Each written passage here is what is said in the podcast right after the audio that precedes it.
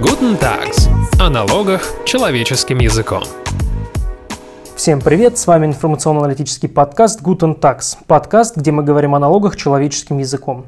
Сегодня у нас в гостях Денис Саушкин, управляющий партнер адвокатского бюро ЗКС. Добрый день. И Дмитрий Костальгин, управляющий партнер компании Tax Advisor. Всем привет.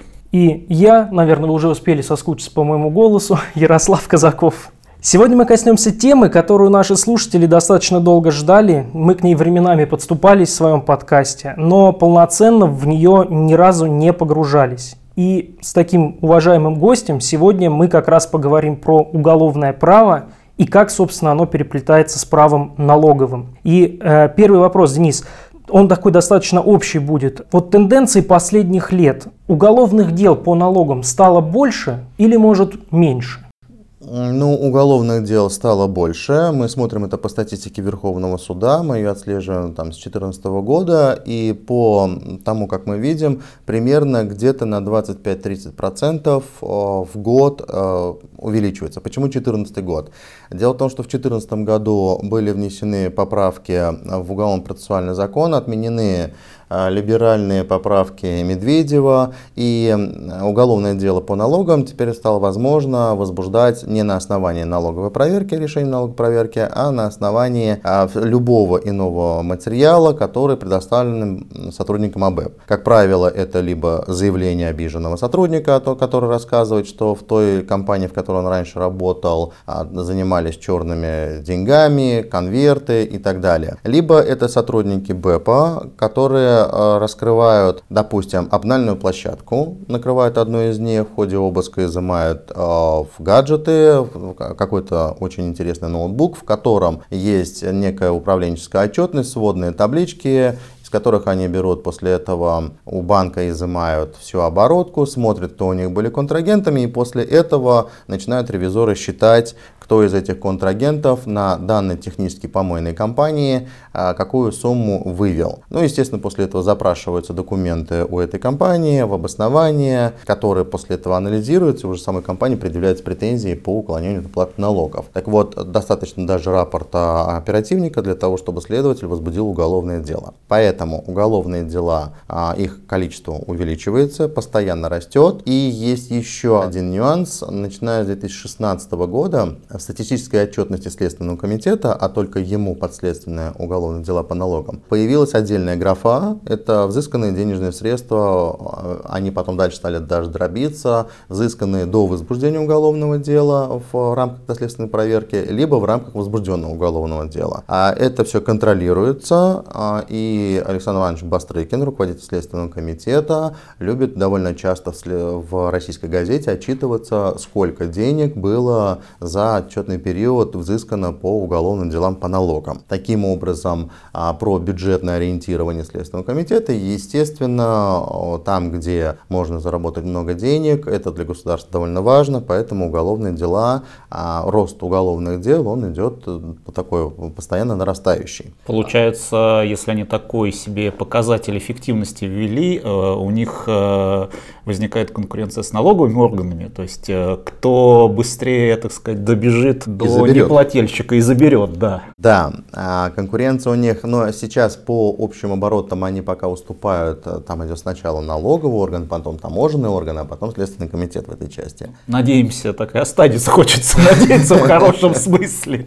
А, кстати, сейчас вот вопрос тенденции последних лет, это тенденция последнего года, о том, что суды начали немножко бить по рукам Следственному комитету, а мы либо сейчас, либо, ну давайте, давайте тогда сейчас, чтобы затравка сразу сработала, а, апрельское решение Сначала Мартовская Симоновского суда Москвы, после этого а, прокуратура подала апелляцию, и в апреле а, Мосгорсуд засилил решение Симоновского суда. В чем там была суть? Это налоговая реконструкция. То есть уголовные суды прямо говорят о том, что давайте теперь применять налоговую реконструкцию. Ведь раньше как было? А, есть решение, материалы передаются в Следственный комитет, он на автомате сумму тотал просто вставит в ущерб, проводит, может быть, экономическую экспертизу, которая фактически копирует просто решение, либо акт бывает такое, что еще до решения дожидаясь направляет следственный орган, и после этого предъявляет обвинение и направляет дело в суд. Это работало довольно неплохо, работало там все это время с 2014 года, и как раз тенденция, это не только приведенное решение, но мы еще видели как минимум еще два решения, это по Москве, регионы как-то проходят мимо, но, по крайней мере, тенденция, которая в Москве, она показывает, что теперь суд говорит, невозможно вменять только лишь ту сумму, которая выставлена как недоимка по тем контрагентам, которые не признал налоговый орган, технические компании. Необходимо устанавливать стоимость данного имущества, находить закупку, ну как вот э, Кузбасс молочко, ровно такой же подход, теперь на удивление большое для уголовных адвокатов, такой же подход сейчас требует суд. Для понимания, что там было, это не оправдательный приговор был. Дело в том, что когда следователь передает дело в суд, а суд может это дело либо принять к производству, либо в случае, если в обвинении, которое предъявлено человеку, есть какие-то нарушения, то он может вернуть это дело прокурору для, устр... да, на доследствие. Вот, для устранения допущенных нарушений. Так вот, э, теперь в этих судебных актах четко указано, что а, в ходе дополнительного расследования необходимо установить в том числе ту сумму, которая была уплачена в бюджет в виде НДС на цепочке дальнейших предыдущих звеньев. А, плюс у нас есть одно сейчас решение Бабушкинского суда, которое также вернуло на дослед. А, там было связано с тем, что а, поставлялось оборудование, там оно таможилось, это был импорт. Вот. И там сейчас мы бьемся над тем, чтобы подняли ГТД, посмотрели там, как, какой налог был там уплачен. И как раз таки вот эту вот дельту между тем, что на бюджет получил в свое время при обороте данного товара, и тем, что поставил себе к вычету непосредственно наш а, клиент-налогоплательщик, именно вот этого дельта и будет уклонением от уплаты налогов а, в том разрезе, который предусматривает 199. Я правильно понимаю, что за счет этой реконструкции может так случиться, что когда условно либо суд пересчитает, либо следователь, угу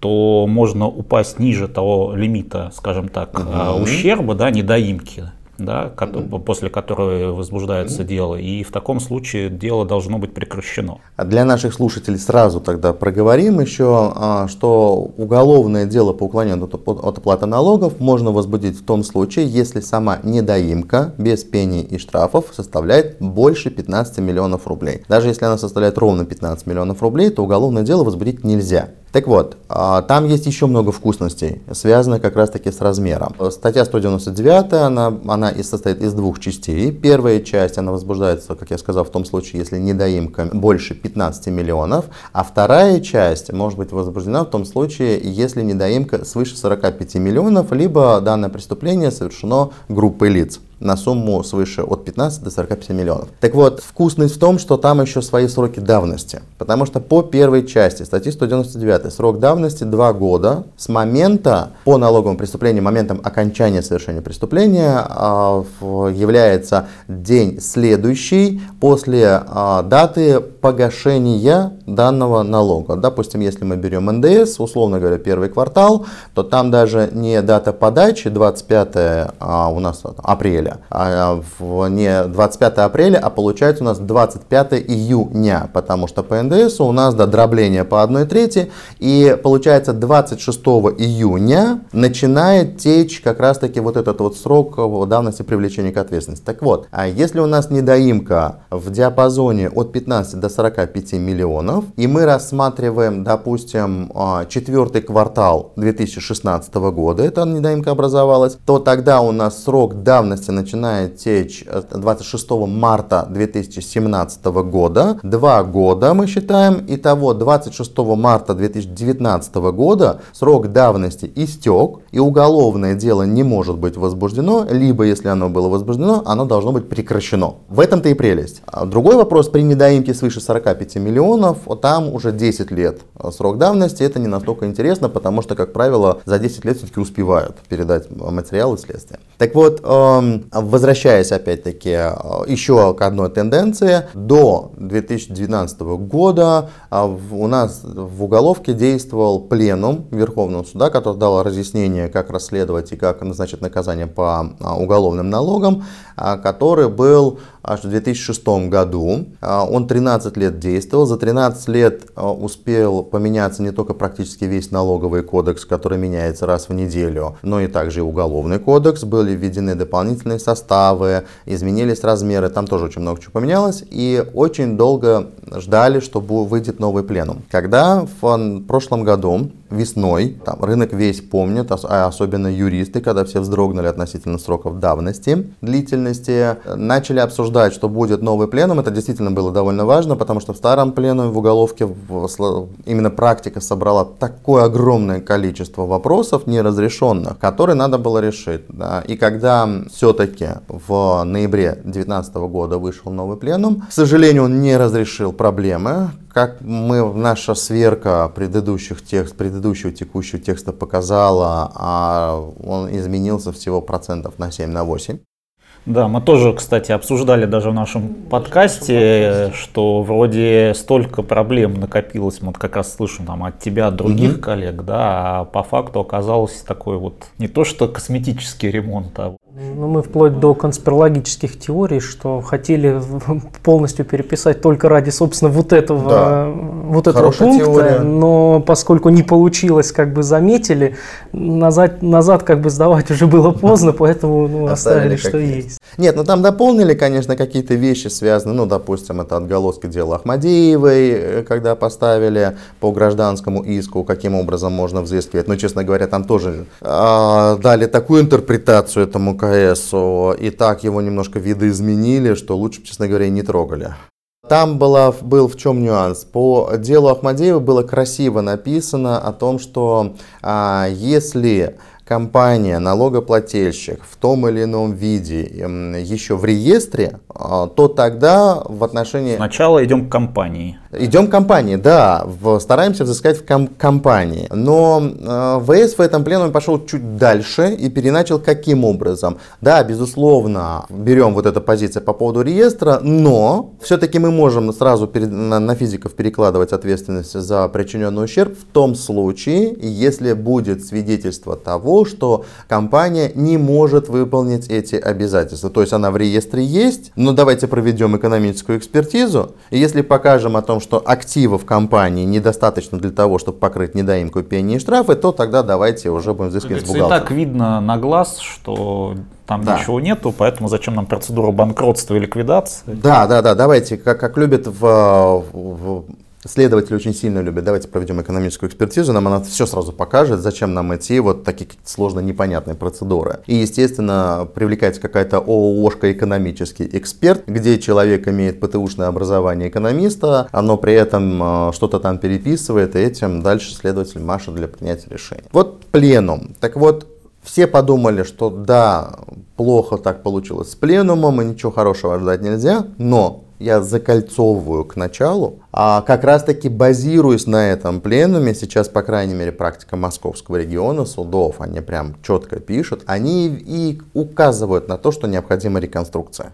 Они, на мой взгляд, а, немножко, конечно, специфично истолковали, но а, я всегда, я же адвокат, я всегда рад тому, что если даже неправильное толкование, но дает хороший результат, это все равно замечательно, этим можно пользоваться. Так вот, основываясь на этом пленуме, сейчас суды очень сильно разворачивают налоговые дела, следовательно, для того, чтобы была реконструкция.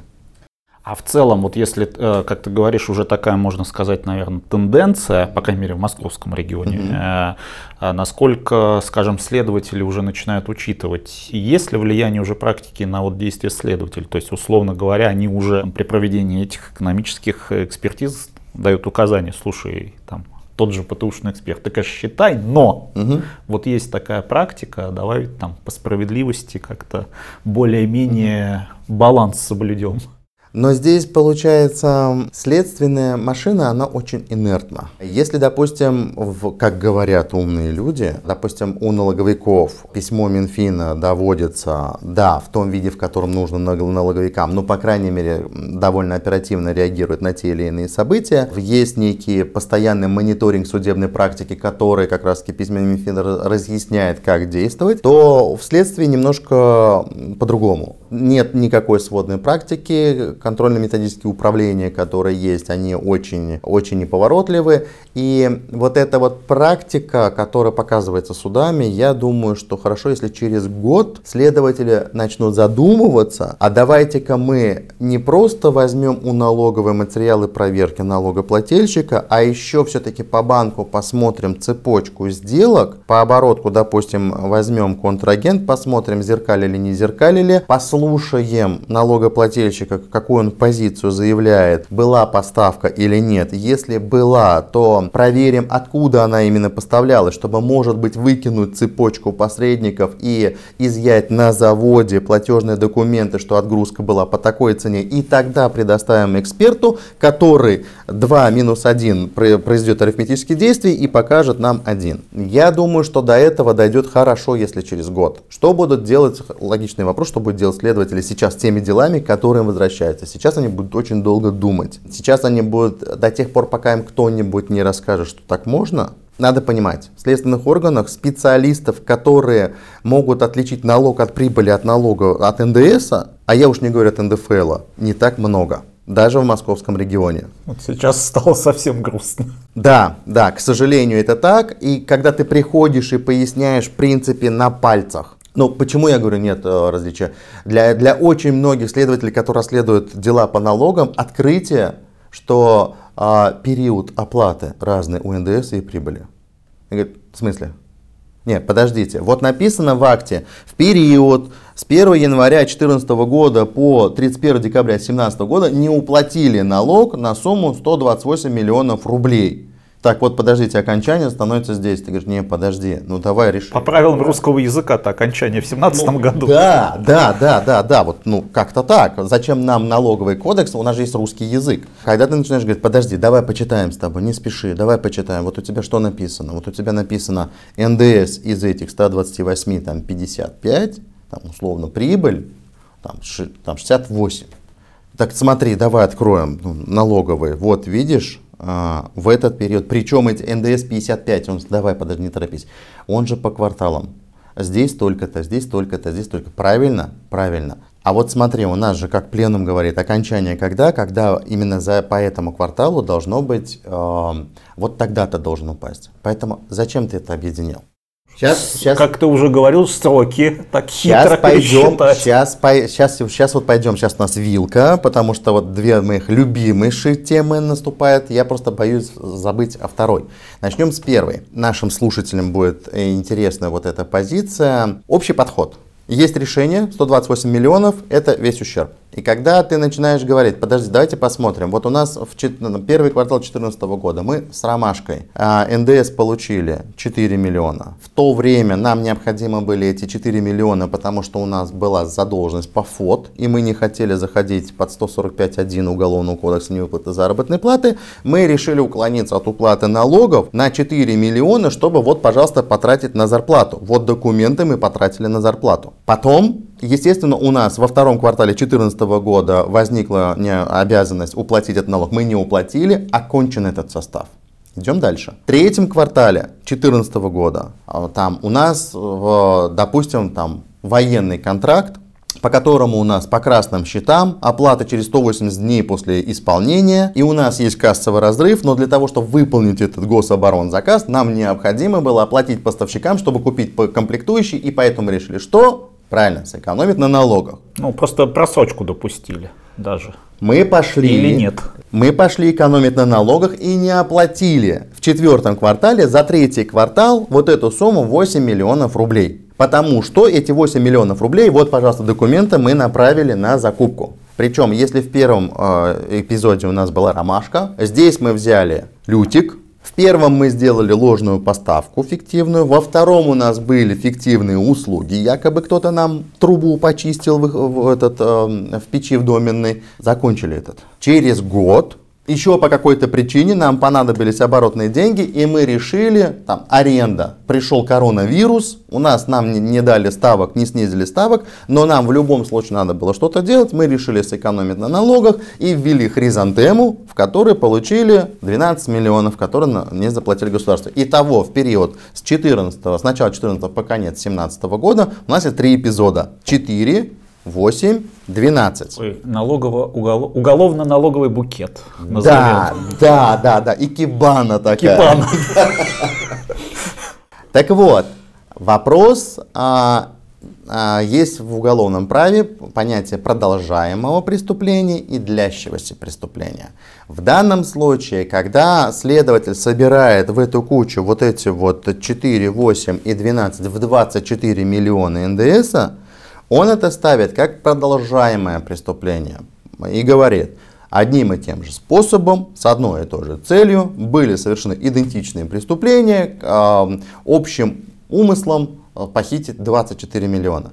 Но это же неправильно. Неправильно это почему? Потому что а, вот когда идет продолжаемое преступление, допустим, я а, заведую за складом картофельного поля колхоза, и у меня, соответственно, картошка. И я, как за складом, в какой-то момент смотрю, у меня тут 20 тонн картошки, беру два мешка и несу домой. Когда эти два мешка вот я принес домой, через два дня, думаю, жена мне говорит, слушай, а что только домой-то? Теще что же надо? И я в этот момент думаю, я же продолжаю еще быть э, за складом, и я, получается, причем усложним. Я еще э, не донес до забора, чтобы не было оконченным. Я думаю, так, блин, два мешка понес, теща съест мозг, завтра пойду, возьму еще два мешка для тещи.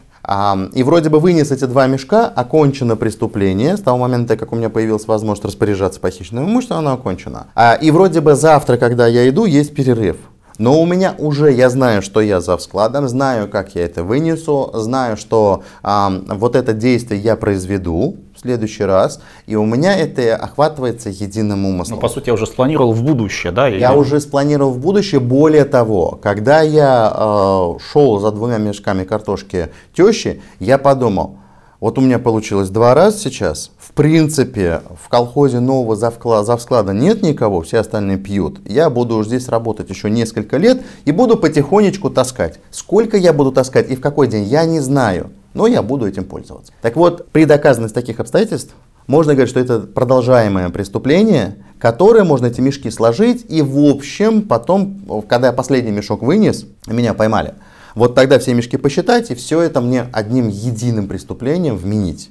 И тогда размер. Но когда вот я сказал, вот это вот э, налоговая икебана складывается таким образом, там очевидно, что это самостоятельные эпизоды деятельности. Чем они хороши? Вот 24 миллиона это уже э, состав, это уже первая часть, свыше 15 миллионов. Но если мы берем, делим 4 миллиона здесь, 8 миллионов здесь, 12 миллионов здесь. Получается три самостоятельных административных состава, которые не являются уголовным преступлением. И тогда, даже если следователь возбудил уголовное дело, после установления данных обстоятельств он должен это дело прекратить, потому что э, недостаточно для квалификации как уголовное деяние. Ну, это очень такой важный и ценный э, аспект получается, что э, получается, там, знаю, налогоплательщик, бизнес, адвокаты должны четко понимать, что вот есть такая механика, да, угу. предусмотренная угу. и уголовно-процессуальным законодательством, угу. да, и, ну, и из налогового угу. вытекает, что, получается, как ты говоришь, вот это разбор этой гибаны на отдельные все-таки mm составляющие, то есть букетик раз, разобрали, получается, достаточно может эффективно скажем так, вывести из-под удара уголовного. Это не значит, что недоимки нету, важно mm-hmm, говорить, да. то есть это все равно надо уплатить бюджет, но пока 40% мере... не забыть. 40% да, естественно, mm-hmm. так сказать, э, отдельный налог в последнее время, такой да, специфичный. Да. Но, тем не менее, по крайней мере, из-под уголовного преследования человек, компания... Может выйти. В этот момент очень часто мне задают вопрос, Денис, а дайте судебный акт, которым вот это вот А, ну это подтверждается. есть такой тип, покажите, где написано. Естественно, да. Не то, что даже где написано в, в кодексе, а судебный акт, которым это подтверждено. Я не могу предоставить никому такой а, подход, потому что здесь есть вторая глобальная проблема, которая а, имеется. И мы неоднократно везде говорим. Дело в том, что сами по себе расследование налоговых преступлений, оно э, чем хорошо для лица, которое привлекаемо? Арестовать не могут. Есть прямой запрет на арест, а, если только вменяется 199 статья. И самое главное, если человек до этого там не пытался скрыться, вот, то тогда стоит запрет. Соответственно, избирают подписку, и человек чувствует себя спокойно, и к этому моменту, когда уже а, уголовные дела по налогам расследуются годами, то есть нет такого налогового дела, которое там за три месяца расследовали.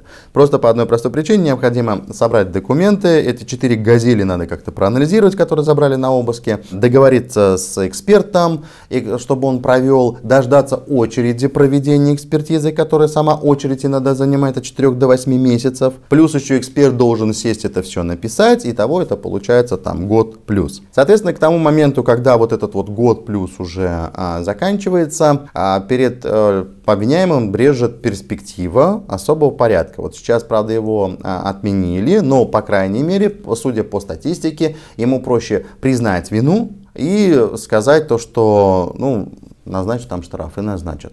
А Мы также смотрим динамику наказаний, которые назначают. Если не брать одиозные какие-то вещи, типа там Тараса Бульбы, а, там так- таких вещей, которые там очень много по, регио- по регионам э, одиозных вещей, как правило, это либо до двух лет условно, либо это штраф а, где-то порядка 200 тысяч. А, Причем я сразу говорю, это по первой по второй части, там общий свод. А, Либо очень часто сейчас пока еще идут такие флешбеки а, амнистии 2015 года. Дело в том, что вот по амнистии 2015 года все, что было назначалось условно, по закону лицо сразу освобождается от уголовной ответственности, если попадает под амнистию. А там была амнистия, что любые наказания, назначенные условно, это освобождается от ответственности. Поэтому очень большая масса дел просто говорят, окей, мы согласны на амнистию, мы признаем вину, согласны на амнистию и все, и расходимся.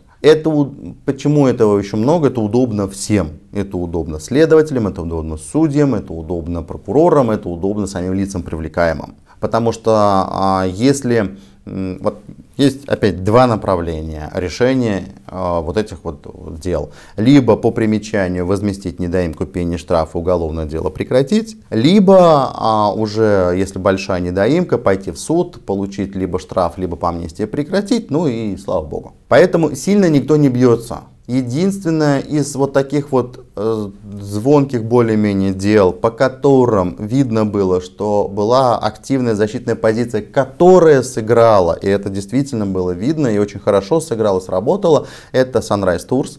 А, вот, это налоговое дело. Там, кстати, первый раз ставили вопрос по налоговой реконструкции. Ее, я, если мне память не изменяет, как раз там не, не- ее, к сожалению, не применили, и огромная, так сказать, сумма в виде долга Да. легла на основателя. Да, там еще ложили, там в чем вопрос был, там как раз таки они заявляли ам, иностранного, э, он был как, а, Как то, что у агент. них был агентский, Да. у них был агентский договор, потом, и поэтому необходимо было эти расходы учесть, а следствие стояло на позиции, что невозможно э, эти расходы учитывать, потому что они там за рубежом, а и фактически договоры на аренду гостиниц были у агента, и поэтому его не признали агентом. Но а там, там же не все так просто было с, уголовки, там как раз таки были и доследы, там были очень хорошие, качественные прям такие а, направления на дослед, и мы до сих пор не можем найти это дело, вообще приговор был или нет, потому что там доходило и дослед, там доходил приговор, там доходила отмена приговора, то есть там было очень интересное дело. А, кстати, вот э, ко- короткий такой вопрос, немножко в сторону. Действительно, вот э, с доступом к судебным решениям по уголовным делам а, ну вот на наш субъективный взгляд какая-то явная есть проблема. Это не э, то, что с арбитражными делами, где практически, ну там, за редким исключением можно что-то не найти. Mm-hmm. Вот э, эта проблема ну, а, а насколько остра? Это большая проблема, потому что вот мы недавно только у меня э, помощники собирали за последние два года как раз московский регион. Это, во-первых, надо сказать большое спасибо а, системе газ правосудия, а, на фоне которой кадрарбитр является верхом совершенства, естественно. Вот. А это также отдельное спасибо надо сказать закону о персданных, на основании которых вымарывается вся информация из всех и ты должен догадаться, решений. сколько там из 20 упоминаемых ООО, кто кому да, что делал. Да, да, да. Особенно мне нравится вот это вот похитили на сумму, сумма, и дальше по тексту, или, допустим, там ФИО, и все это вытерто. А, бред, который ты сначала заходишь в карточку суда, видишь фамилию осужденного, видишь статью, а потом заходишь в судебный акт, и это все стерто, это, знаешь, как упражнение в школе, впишите пропуск. Да, да, да, да, да. Вот, вот это вот чистописание какое-то, ну, ну, бред полный. И это, конечно, очень сильно мешает. И есть еще одна проблема, это человеческий фактор. Есть в Москве три суда, которые принципиально не выкладывают судебное решение. Mm. Видимо, это позиция председателя, но не могут дать по голове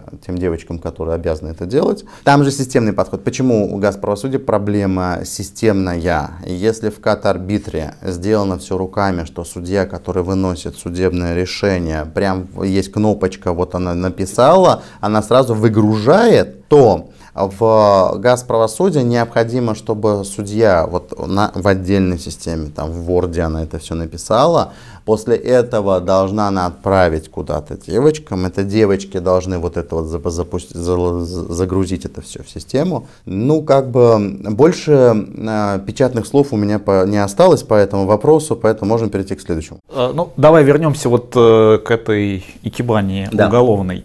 А, мы, то есть можем разделить, э, соответственно, по периодам, не попадем под э, лимит ответственности. А вот э, могут ли быть такие ситуации, когда вот это разделение давление вдруг может ухудшить положение. Вот не ухудшится оно, если в каждом периоде будет уже там, не знаю, по 50 миллионов. Очень хороший вопрос. Может оно ухудшиться. Единственное, исходя из позиции уголовного права, какое может быть ухудшение, дело в том, что по совокупности преступлений, ну, понятно, что было слушателем, да, а, в решении 700 миллионов а, единым размером. Это, соответственно, одна вторая часть, максимальное наказание 6 лет лишения свободы, по которому. Если мы начинаем это дело дробить, то мы получаем несколько эпизодов, а, где свыше там в одном 50, в другом 100, а, в другом 75, и делим это отдельно, каждое преступление до 6 лет лишения свободы. Так вот, а, если идет вот эта вот совокупность, по совокупности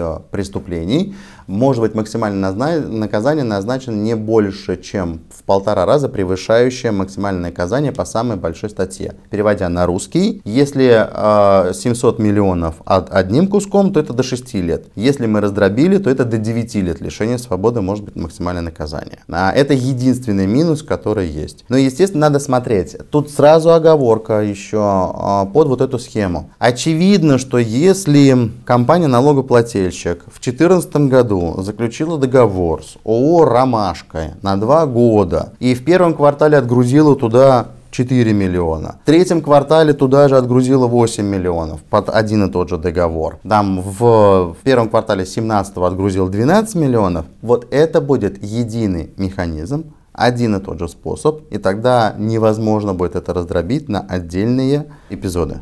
Ну, поскольку, условно говоря, инструмент и умысел был, да, охватывал... способ совершения способ. один. Вот если отдельно заключаются отдельные договоры, приискиваются контрагенты, как это в уголовных делах пишут, у неустановленных лиц получил доступ к реквизитам компании контрагента, куда отправил денежные средства. Если это будут разные контрагенты, разные источники получения данных реквизитов, куда был отправлен, тогда это разное, можно говорить о том, что это разные способы.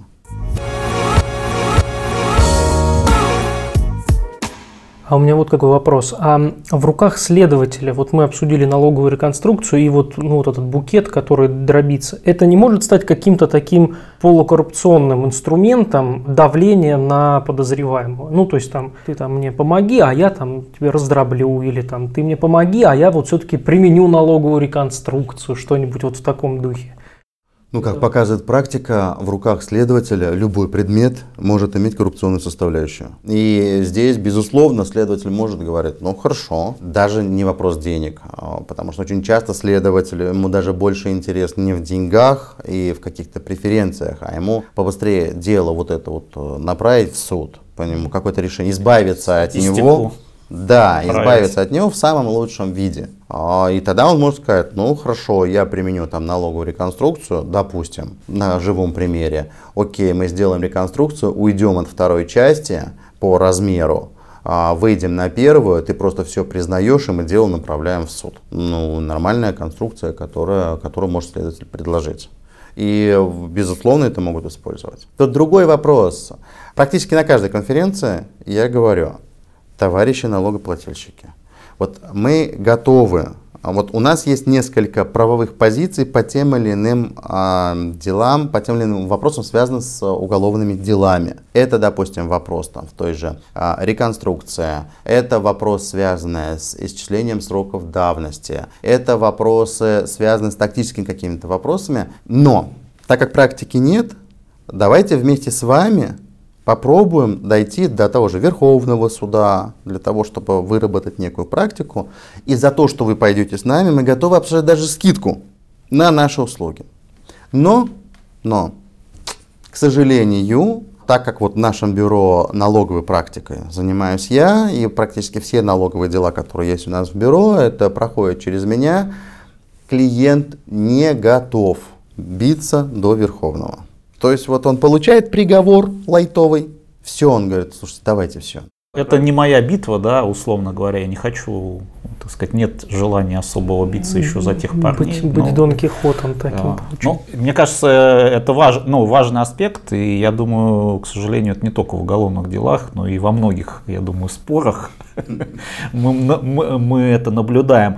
А в целом, вот, э, кстати, если говорить с точки зрения как раз вот тоже э, прекращения дела и вот погашения, то, что ты упоминал, да, основания погашения недоимки пени штрафа, бывают же действительно разные финансовые состояния там у обвиняемого, mm-hmm. да, у компании и так далее, и так далее. И они в целом могут, ну, готовы ее погасить, mm-hmm. да, этот ущерб, но, например, не единовременно. Mm-hmm. То есть вообще насколько, сколько времени дают и дают ли э, там следователи, mm-hmm. правоохранители, чтобы эту операцию совершить. То есть я так понимаю, прямого, прямой отсрочки в принципе не предусмотрено, да, законодательством mm-hmm. именно для этой операции, mm-hmm. да. Но тем не менее, какова вот практика, можно как-то очень хороший вопрос, он такой хороший тактический. Более того, у нас с клиентами, с различными клиентами по-разному поступали. А те, кто хотел возместить и прекратить. Для начала, когда в свое время представитель Следственного комитета по делу Тарас Бульба выступил с заявлением о том, что мы прекращаем уголовное дело ввиду того, что Тарас Бульба договорился с ФНС о рассрочке, уголовные адвокаты очень сильно захихикали, потому что есть четкое разъяснение того же пленума, который говорит, что соглашение о рассрочке не является основанием для прекращения уголовного дела. Это общий подход, который а, в Уголовном кодексе есть несколько статей, которые регламентируют порядок прекращения уголовного дела. Это там за примирение с потерпевшим, за возмещением ущерба, с деятельным раскаянием и так далее. Так вот, есть одна статья, которая четко говорит о том, что в случае возмещения причиненного ущерба ущерба уголовное дело может быть прекращено только в случае реального возмещения. И есть толка... разъяснение Верховного суда, которое не только в налоговом постановлении было, а в которое четко говорит, что под возмещением вреда невозможно э, использовать обещания какие-нибудь, рассрочку и так далее. Правда, потом это сообщение было Следственным комитетом дезавуировано, но сам факт. Значит, для слушателей, еще раз, а, основанием для прекращения уголовного дела по налогам является только реальное исполнение возмещения недоимки пени штрафа. Сразу оговорка еще одна. Вот это вот условие возмещения недоимки пени и штрафа распространяется на 4 статьи Уголовного кодекса, кроме статьи 199.2, которая предусматривает уголовную ответственность за сокрытие имущества от уплаты налогов. Там немножко другой алгоритм. А, там необходимо для прекращения уголовного дела возместить сумму недоимки, которая начислена, и еще уплатить штраф в двойном размере от суммы недоимки. А, возвращаемся. Значит, э, по срокам, в течение которых это можно сделать. Действительно, закон не регламентирует, когда это, а, в течение какого времени можно сделать. Единственное, есть ограничение, что прекратить уголовное дело за возмещением недоимки пени штрафа возможно только лишь в том случае, если не назначено первое судебное заседание. До назначения первого судебного заседания. Верховный суд в конце прошлого года внес э, законодательную инициативу изменить это условие. Дело в том, что вот как раз как я сказал, по статье 199, 199.2, э, там до ухода судьи в приговор, в, в, в, в совещательную ну, для вынесения да, приговора. Так вот, чтобы сравнять вот эти возможности и дать еще возможность э, налогоплательщику, либо привлекаемому лицу, либо третьим лицам, которые тоже имеют право возместить у нас ущерб, причиненный по уголовному делу, чтобы дать им возможность еще в ходе судебного рассмотрения дела в суде также погасить. Но пока это на рассмотрении, и на данный момент действует вот это ограничение. Так вот, как я говорил ранее, расследование уголовного дела, оно длится годами. И вот у нас был кейс, по которому у нас оплата недоимки была чуть больше года, несколькими траншами. При этом, так как у следователя, опять-таки, как я говорил раньше, есть вот эта статистика, ему лучше, что будет возмещено, нежели он просто направит дело в суд. А, соответственно, он спокойно, пока проводилась экспертиза, он не торопился. Не спешил, да? Не спешил вообще никак. И там было 380 миллионов закрыто. Это только, это только была недоимка 380, соответственно, и пени, просто пени и штраф отдельными нам было важно со следователем показать динамику.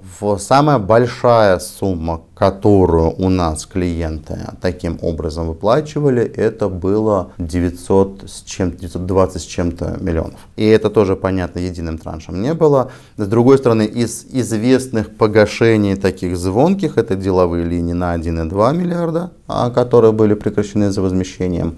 Вот. Ну вот как-то так. Возможно, технически растянуть это дело. Ну и потом, как тоже показывает наш опыт, как правило, к вопросу, прекращаем ли мы дело за возмещением, собственники приходят где-то в течение месяца после того, как дело возбуждено. И если они уже принимают решение, нет, денег таких нет, мы выдернуть не можем из оборота, мы будем либо банкротиться, либо у нас мы договорились с ГД, он все возьмет на себя, мы ему компенсируем каким-то образом, и тогда уже просто через после этого месяца а, понятно по стратегии, куда идет. Но в целом логично все-таки, да, с точки зрения цели государства, задача все-таки не упечь, да, и закрыть предпринимателя, какой бы он ни был там, да, да а все-таки получить в бюджет то, что угу. должно быть в бюджете, там, ну и плюс, соответственно, пени штрафу. Единственное, что вот, э, конечно, интересно, что ты говоришь, что позиция Верховного суда, что рассрочка не прекращает, да, то есть с точки зрения налогового кодекса рассрочка это вообще перенос срока уплаты налога и недоимки в целом, она как бы ну, исчезает в какой-то момент. То есть вот здесь была, а тут угу. передоговорились, угу. да, и очень странно. Даже в кодексе есть специальная норма вот для крупных доначислений более миллиарда, угу. что может быть, если не оспаривает налогоплательщик, с ФНС можно заключить ну, это соглашение, угу. да, угу. которое как бы тоже преследует обе такой баланс для двух сторон. То есть mm-hmm. и мы, с одной стороны, не убиваем полностью компанию, даем возможность погасить, но и бюджет берет свое, mm-hmm. Mm-hmm. что называется. И в этом смысле, конечно, такой диссонанс получается, что вроде можно прийти к легальному соглашению с налоговиками, mm-hmm. но уголовное дело может тебя, получается, настигнуть. Да, догнать. Здесь в чем вопрос? Нет отраслевого разъяснения на, причем на уровне уголовного кодекса. То есть э, Верховный он же не может просто взять и придумать переиначить уголовный кодекс. Он же не может заменить. Ну, то есть он Госдуму. в целом про все рассрочки про, говорил, да, да? Да, да. Он же говорит про все ущербы по уголовному делу. И здесь больше думаю даже о, допустим, условно пьяном водителе, который сбил э, мать э, с ребенком, и тот ущерб, который он говорит о том, что я возмещу когда-то, он, когда будет назначено наказание, стимул возмещать уже он пропадет. Берутся больше вот широкими мазками. И брать отдельное толкование, что давайте тогда изменим части налогов, вряд ли это будет кто-то в ближайшее время делать и ставить этот вопрос. Я знаю, что а, когда на ювелирке были вопросы как раз-таки больше миллиарда недоимка и с ФНС этот вопрос обсуждали,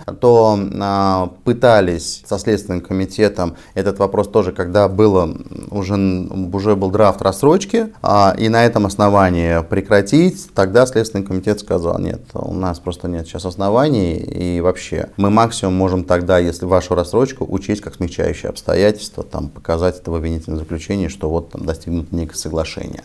Вот. Ну, как-то так.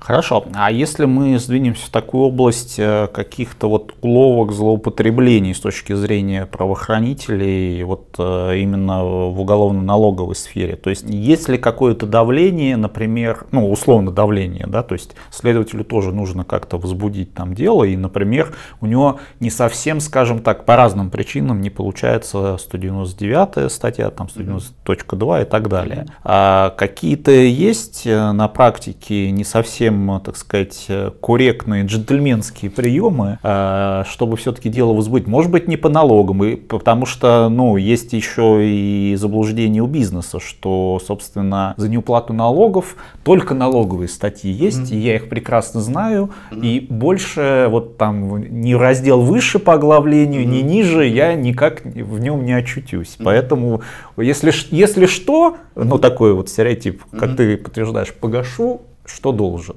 В основном подавляющем своем большинстве недоимки по налогам возникают у бизнеса, когда ему нужен был нал, и он просто выгонял куда-то деньги, а, причем а, до 2014 года это вообще можно было делать, не заморачиваясь. Потом потихонечку начало грезить 54.1, начали все вздрагивать, начали перестраивать схемы, каким образом это выводить. И в конце концов Сейчас вот э, все это, это такие отголоски э, тех вот времен идут. Ну, потому что мы видим сейчас уголовные дела, которые это 14-17 год. Редко сейчас, когда 17-19 проверка и предъявляет. Это только если по материалам оперативников. Так вот, деньги ушли, создан фиктивный документооборот, на основании которого налоговая доначисляет прибыль и НДС. Есть же отдельная статья в Уголовном кодексе о незаконной банковской деятельности. То есть, о чем я в самом начале сказал, когда накрывают обнальную площадку, АБЭП, он смотрит всех контрагентов. И если вдруг не получаются налоги, хотя, честно говоря, мне сейчас довольно сложно представить, чтобы в, в отсутствие фактуры у следователя не получалось возбудить налоги. Они, во-первых, возбуждаются с таким свистом, вот, последнее время, даже не задумываясь, даже не выполняя обязательных требований статьи 144 УПК, когда материалы, поступившие от оперов, они должны сначала направить запрос в вышестоящий налоговый орган, которым показать расчет, который пришел следователю, чтобы они провели проверку, либо дали заключение, есть ли в настоящий момент, проводится ли проверка, есть ли претензии по данному налогоплательщику, и после того, как это заключение придет, следователь принимает решение возбуждать обсуждать или нет, но там есть оговорка же, это как раз вот 2014 года, а, изменений ВПК, то вот это все расписано, и в конце один пункт. А может и не ждать. Вот и все. Так вот, э, несмотря даже на вот эти вот условия, следователь очень просто возбуждает уголовные дела по налогам с большими...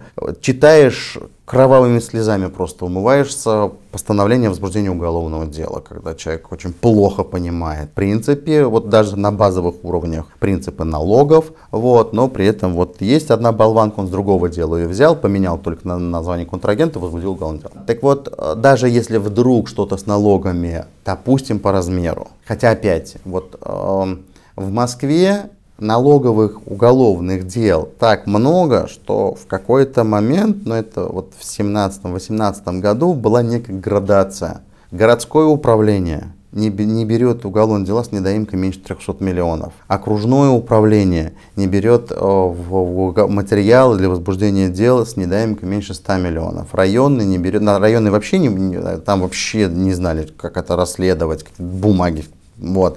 Сейчас уже и районные расследуют, но а, вот по Москве меньше 50 миллионов недоимок мы не видели. Ну, потому что и так заходишь к следователю, у него вот стол, и вокруг него дела, дела, дела, вот куча, вот так вот, и он как в окошко регистратура в больнице вот этот вот, вот смотрит на тебя оттуда, а ты ему что-то говоришь, а у него тома. Ну, потому что правильно, уголовное дело возбудили, поехали на обыск. На обыск э, следователь сам не хочет ехать, он дает поручение операм, бэповцам, которые там которые этот материал. Все, что да, которые вот приходят и говорят, мы вот это все заберем, а потом, соответственно, разберемся. Вывозят 4 газели, хорошо, если вывозят к себе, а очень часто привозят к следователю. И вот он, получается, три дела возбудил, 4 газели на три дела, 12 газелей, а у него кабинет 20 квадратных метров. И у него вся эта красота лежит. Так вот, в принципе, даже вот по тем материалам, которые приносят, их приносят много, там те же там 50 миллионов плюс, вот. А сложности никакого нет возбудить дальше, вот, направить дело, не получить его на дослед обратно, вот это больше проблема. И как раз таки сейчас суды, видимо, они уже, я не знаю, вот это не могу даже сказать, почему наши уважаемые уголовные суды вдруг в довольно массовом порядке начали возвращать дела следователям по налогам. Может быть, какое-то совещание было внутреннее, кому-то что-то надоело, кто-то как-то сказал,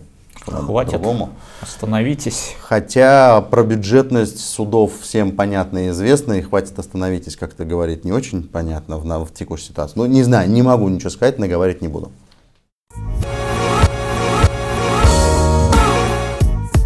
Тогда я не могу не спросить про недавнее постановление КС 38П 22 июля 2020 года. Там, насколько я помню, была как раз 159 статья УК применительно к налоговому делу. И вот, собственно, вопросов несколько. А, то есть, получается, это какой-то был эксцесс исполнителя. Если так легко возбуждаются дела только по уголовным статьям, то конкретно в этом случае 159 это была лишняя, и поэтому как бы КС этим заинтересовался. Или все-таки 159 очень любят и везде ее тоже стараются и давай, подогнать. А, да, давайте напомним, кто не читал это постановление, что дело да. возбудили в отношении военного, который заявил налоговый вычет по налогу НДФЛ, mm-hmm. по, по НДФЛ, да, при приобретении квартиры mm-hmm. в ипотеку. То mm-hmm. есть, казалось бы, НДФЛ уголовное дело, мошенничество, как это, военный, военный еще, ипотека, да? То есть, как бы, вроде да. не тот, э, так сказать, контингент, в отношении которого возбуждаются дела по угу. налогам. Вот как это все смешалось? А усилим еще ситуацию. Там же сначала э, районный суд, он же вынес оправдательный приговор. Вот так вот. Да, апелляция отменила оправдательный приговор. Направила на новое рассмотрение. Новое рассмотрение его обвинило, апелляция засилила, Верховный суд засилил, и он пошел в КС. Для слушателей напомним еще вот в разрезе уголовных, э, уголовных претензий, в чем важен этот, э, это постановление КС. Дело в том, что с налогами, как альтернативная статья, можно э, иметь проблемы по двум направлениям. Первое – это неисполнение конституционной обязанности по уплате налогов, когда вы что-то не доплатили. И второе – это а, попытка похитить у государства денег ввиду необоснованного вычета налогового. А, более ярко по сравнению с этим военным выглядит как раз таки это вот этот весь а, возврат НДС, это классика, а именно черные возвраты НДС, это вот это 24 28 налоговые, которые были, это вот самое такое яркое. Вот. Но есть еще большой подпласт именно компаний, налогоплательщиков, у которых есть проблема с этой 199. Вот, допустим, как у нас был кейс, это региональный, сразу скажу, и там цифры вот, э, вообще убивающие были. В чем суть? Генеральный директор структурного подразделения, он э, заключил, э, это большой завод, и там были в одном квартале к вычету было первый квартал 8, второй квартал 9, и э, четвертый квартал там было 20 миллионов. Из них, причем там, получается, был инвестиционный. Почему там к возврату был э, НДС? Потому что там была инвестиционная деятельность, и поэтому э, входящего НДС было больше, соответственно, и они поставили на вычет. Да. Много купили, много поставили к вычету. Да. Значит, э, и в первом квартале, где был вычет 8 миллионов, Налоговая не признала контрагента на 330 тысяч рублей. Во втором, а, где было 9 миллионов, налоговая не признала на 700 тысяч рублей. А в четвертом квартале, где был вычет 20 миллионов, налоговая не признала на 1 миллион 64 тысячи с копейками рублей. Для чего это важно? А в 159 в мошенничестве другая градация размера. Значит, а, она начинается крупный размер 250 тысяч, особо крупный размер свыше 1 миллиона рублей. И в 159-й проблема в том, что ты не можешь, прекра... Э, следователь не может прекратить уголовное дело за погашением недоимки. Там единственная есть возможность при сумме меньше 250 тысяч рублей, но это тоже сложно. И действительно возбудили в отношении генерального директора, возбудили уголовное дело, причем он говорит, ребята, вы поймите, у меня огромный завод, то, что вот не признали вот эти вот, э, вот этих контрагентов, у нас, во-первых,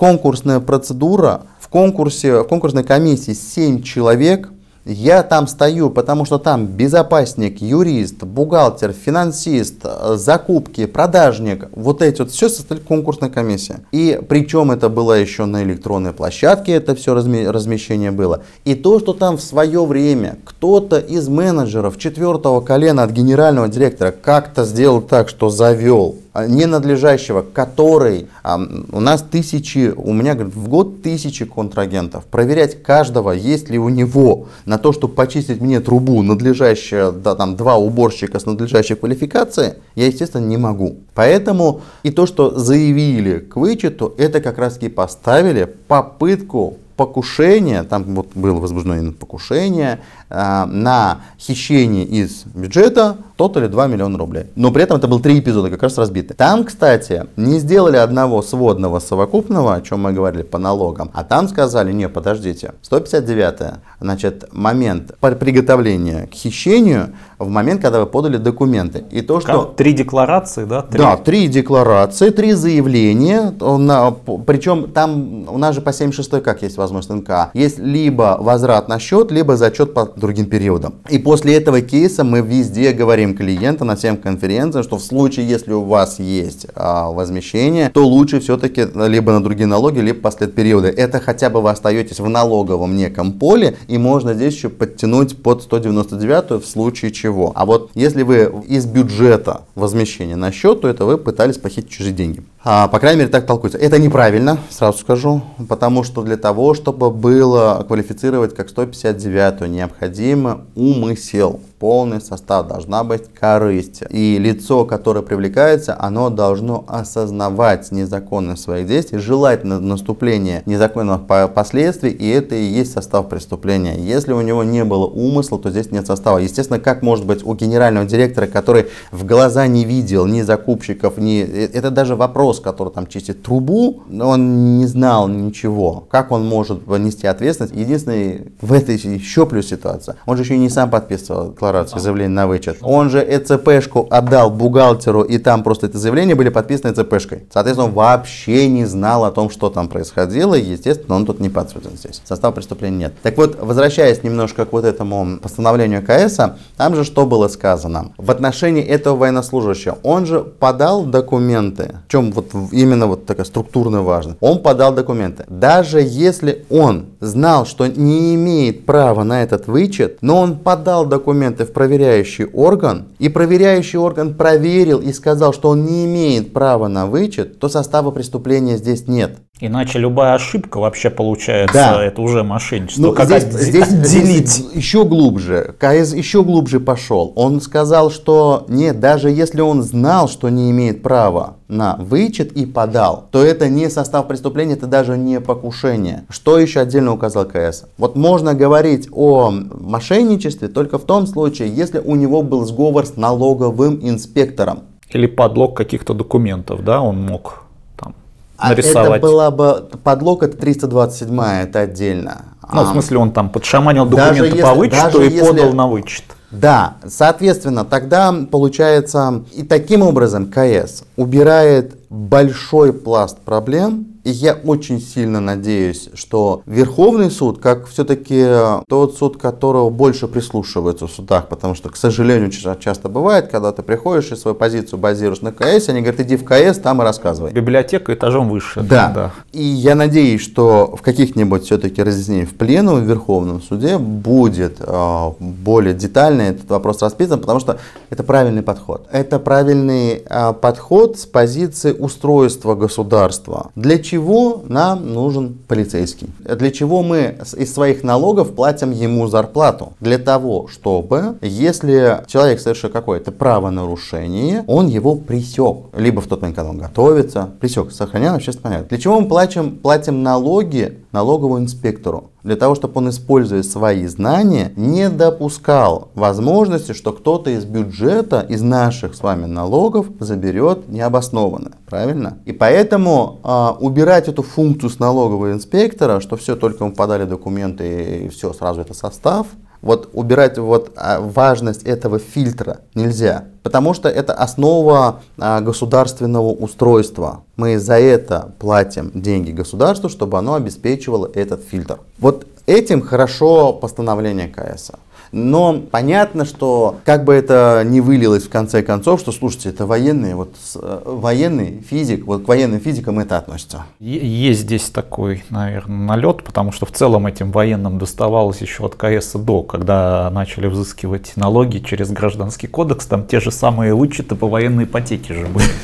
А, тогда предлагаю в заключении небольшой такой блиц, да, скажем так, э, э, небольшие вопросы, чтобы коротенько угу. попробовать на них ответить.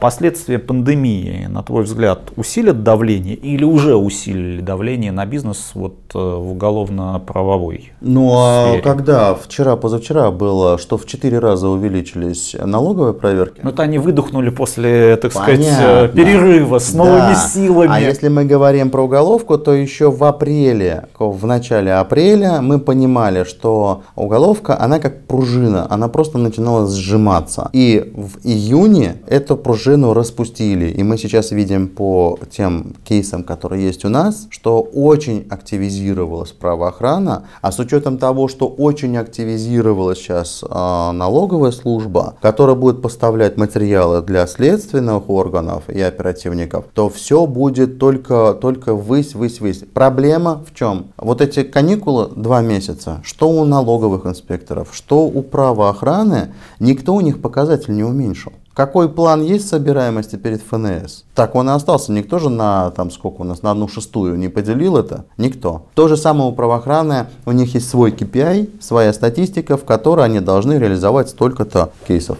Очень важное замечание. То есть в то время как бизнес корректирует свои годовые планы на советах директоров, а в кавычках другие советы директоров, так сказать, как минимум ожидают выполнения поставленных Конечно. планах. Нет, планов. А, а там же как? Есть э, такая штука АППГ, ну, она была раньше, сейчас по-другому называется. Это показатель предыдущего года, аналитика, анализ показателей предыдущего года. И э, у любого органа правоохранительного у тебя АППГ должен быть не Лучше, меньше единицы, естественно. Лучше, чем Конечно. Хорошо. Какие самые распространенные ошибки совершает бизнес, чем усугубляет свое положение при уголовном деле? Идут, Что можно как посоветовать идут к решальщикам.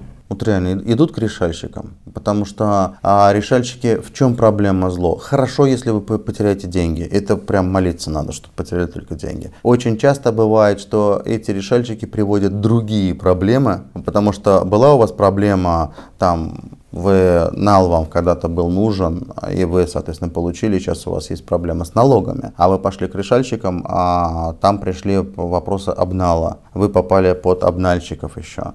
Вот. Либо, допустим, надо еще понимать, а, всех решальщиков постоянно в том или ином виде контролируют записывают. Можно сказать, далее. что они не всегда решают те проблемы, которые так надо вот, решить. Я, я же говорю, что хорошо, если они решают только свои проблемы, забрать у вас лишние деньги. Очень часто бывает, что а, решальщики под контролем, и у нас бывали ситуации, когда люди пытались что-то сделать, а еще получили потом проблему дачи взятки. Есть ли какая-то универсальная таблетка, ну, так скажем, как не попасть в жернова государственной машины?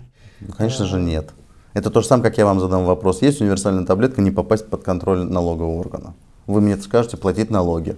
Ну, все равно, пон- понятно, универсальный, наверное, это так э, верх, но с точки зрения вот какие, скажем, такие гигиенические правила или Где привычки можно, хорошо бы там выработать. Можно э, подстелить соломку, би- скажем, бизнесу, так заранее. понятно, да, не, не всегда ты... Если вы готовы не на блиц, я постараюсь контрапунктами, тезисно, но вот рассказать. Во-первых, Первое, что надо помнить в уголовке, обыск может быть в любой момент. Вот когда бизнес для себя поймет, что он готов к обыску который может быть завтра, послезавтра. Обыск, надо понимать, а, он не всегда связан с тем, что вы сделали. Обыск бывает, когда проблема вашего контрагента. Обыск бывает, когда ваш сотрудник что-то нашкодил. Обыск бывает, перепутали адрес. Обыск бывает, перепутали ИНН. Сколько было случаев, что вот это был именно обыск. И когда компания подготовлена к этому, когда настроены определенные алгоритмы, как хранить информацию. Мы же когда говорим клиентам, что подготовьтесь правильно к хранению информации бумажной и электронной, надо просто понимать, что завтра придут и заберут все. И вы лишитесь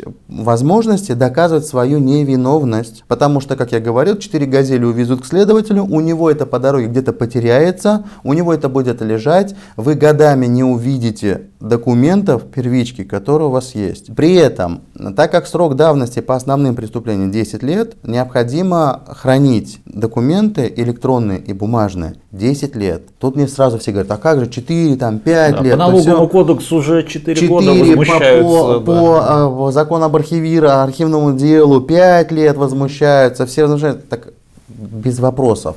Вы можете это сжигать через 5 лет. Только если а, по уголовному делу свыше 45 миллионов к вам придут с вопросом, сегодня 2020 год, с вопросом по сделкам 2011 года, вы все сожгли, всю первичку, вам доказывать нечем будет. Вам нечем будет доказывать, что вы проявили должное в свое время осмотрительность, и сделка была реальной, потому что вот у вас есть подписи, синие подписи, у вас были там досье на контрагентов, в котором были паспорт курьера, доверенность, а вы взяли все это сожгли. Чем доказывать будем? Ничем. Так вот, при этом надо понимать, что, окей, вы де, с глубиной 10 лет, все качественно сохраняете, все у вас расставлено, все хорошо, но это у вас все в офисе. По известному адресу в офисе, либо на вашем складе, который вы арендуете. По адресу, который известен практически всем, в том числе следователям. Он приехал с обыском, вот это все у вас забрал. Что будете делать? Сидеть и плакать, писать ходатайство следователю о том, что выдайте нам вот эти документы, поверьте на слово, эти ходатайства будут рассматриваться веками, вы будете получать отписки, никто не будет под любым. Есть э, там требования о том, что электронная информация может быть скопирована там э, в случае, если уголовное дело по экономике, к которому относится к налогам. Но следователи и это обходят. Они говорят, вопросов нет, я бы отдал только я дал на экспертизу. Вот, пожалуйста, постановление назначено. Ваши все сервера уехали на экспертизу. А, естественно, пока заключение эксперта не получено будет, я вам ничего выдать не могу. И все, сидим годами, ждем. Так вот, рекомендация. Компания готова к обыску, когда?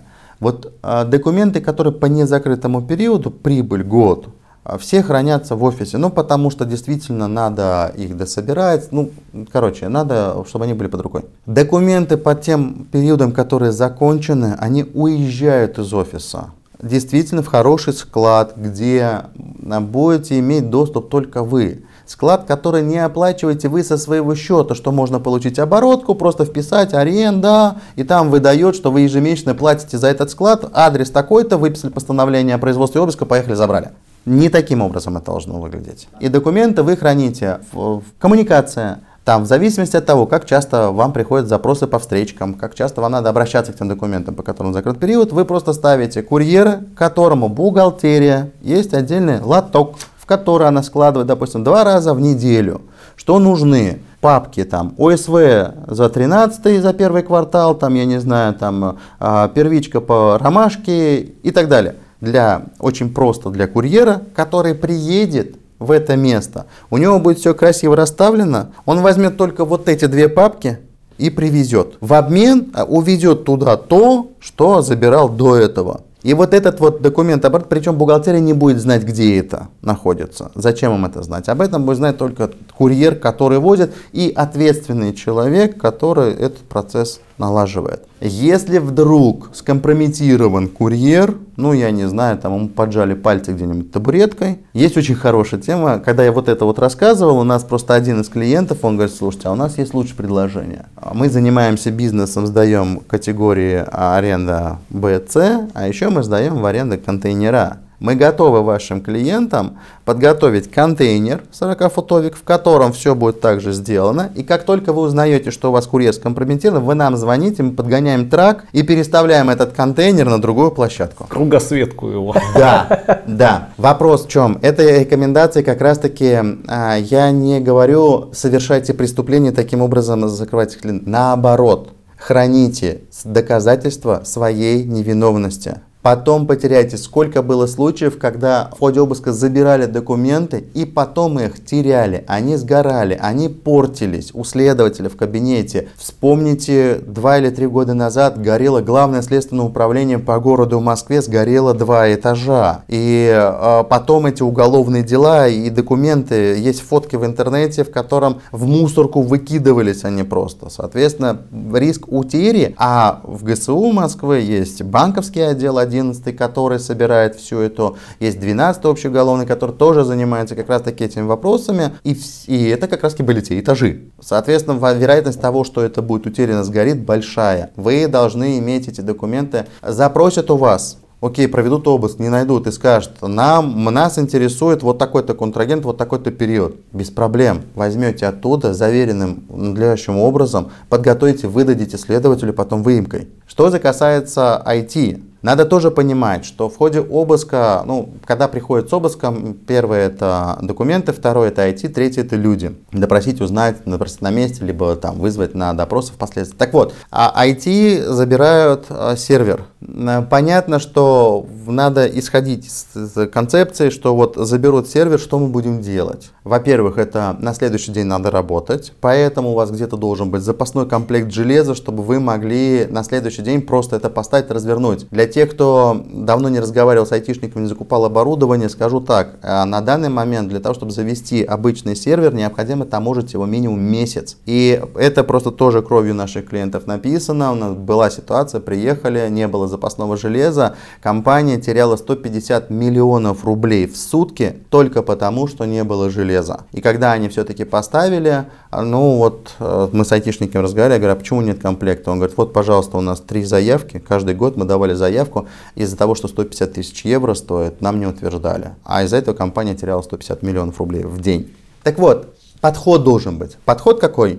Если вы готовы, у вас есть запасное, запасное железо, которое хранится опять-таки не в офисе. А вот, а если у вас есть бэкапы, если у вас есть э, на удаленном сервере, если у вас э, все компьютеры, которые в компании, они используют только как рабочие станции. Терминалы, по сути. Да, исключительно как терминалы, кстати, для тех, кто не погружен, ноутбуки тоже могут быть использованы как терминалы. Вчера клиент был, удивился. Ноутбуки тоже могут быть терминалы. Вот, а, вы тогда ничего не потеряете, вы тогда после обыска сможете а, в, проанализировать, что у вас есть, подготовить позицию и отдать следователю. Поэтому вот это из такой пилюльки, вот когда вы подготовите так офис, вы спокойно будете работать дальше, что у вас вы в любой момент можете доказать свою невиновность. Вот это единственная пилюля, которую можно сказать, которую можно порекомендовать. Ну, по сути, речь о том, что, так сказать, э, неожиданный визит не должен... Э, не должен быть неожиданным.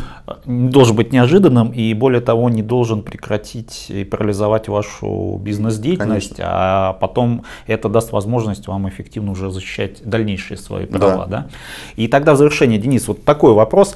А, мы обсудили, что да, давление растет, количество дел уголовных каждый год так прилично прибавляется, потому что каждый год по 25-30% угу. прибавляется. Это, в общем, удвоение пятилетка за три года, в общем-то, ну, да. да, получается. А, по субъективным ощущениям, вот насколько тогда сейчас важна стала роль адвоката а, вот в его лучшем, хорошем угу. понимании, да, с точки зрения, насколько все-таки роль адвоката и личность адвоката, профессионализм его а, в текущей ситуации позволяет а, как-то минимизировать, может быть, не полностью нивелировать, да, негативные последствия, но минимизировать. Или наоборот, уже, как говорится, знаешь, такая ситуация, ну, что бы ни делал, да, как бы все мимо. Ну, здесь вопрос не продвигая, продавая коллег по цеху, могу сказать так. Адвокат, он нужен для того, чтобы хотя бы а, посмотреть, насколько возможно минимизировать э, ущерб, который влечет за собой уголовное дело. Посмотреть, возможно ли снизить сумму, которая вменяется. Посмотреть, как это сделать. Но при этом просто этот адвокат, он должен не просто э, любить уголовное право, а давайте сейчас напишем кучу жалоб и будем биться до Верховного. У него должен быть бизнес-подход, он должен понимать, что в основном бизнес исходит из того, что, окей, если проблему можно решить деньгами, то это расходы, а не проблемы. И э, сам процесс ради процесса, бизнесу не нужен. Максимально оперативно купировать проблему и работать дальше, за, за, зарабатывать, это цель бизнеса. Редчайшие случаи принципиальности, но это, как правило, не с налогами связаны, с корпоративными войнами, когда вот хочется процесс ради процесса. Поэтому, если есть адвокат, который понимает этот подход, а при этом а, есть адвокат, который, то, что мы сегодня обсудили, может рассмотреть вопрос дробления в, в, в продолжаемого преступления, а может э, посмотреть, каким образом затянуть в случае, если будет принято решение, что да, некая рассрочка, потянуть время. А, в, может и предложить и какую-то стратегию по делу, и ее соблюдать дальше, то это, это очень-очень неплохо. Адвокат в этом деле, конечно, поможет. И когда нужно звать такого? Сегодня. Ну, просто почему именно сегодня?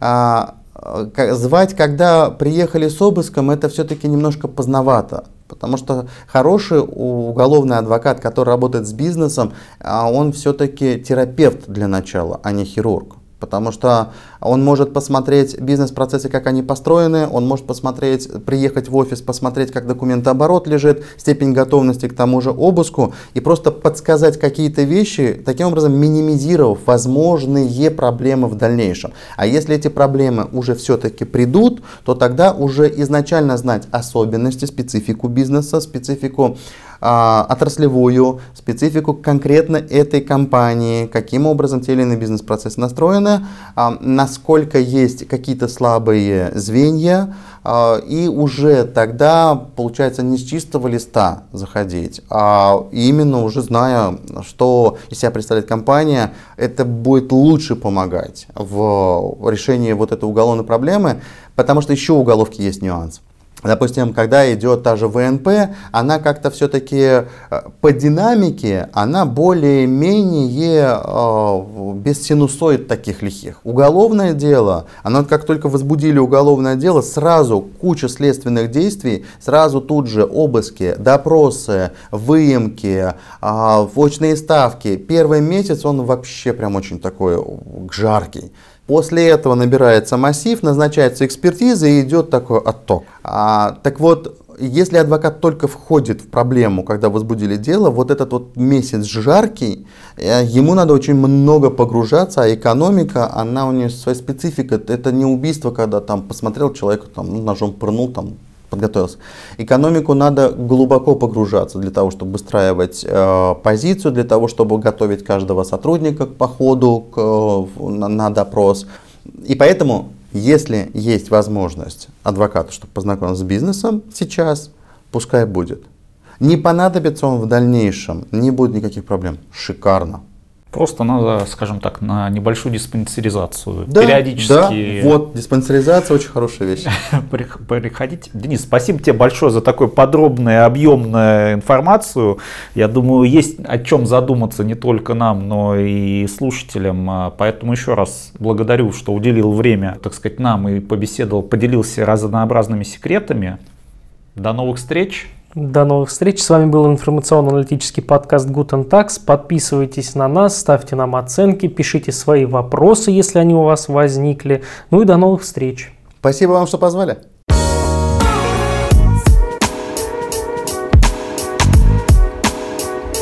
Guten Tags. О налогах человеческим языком.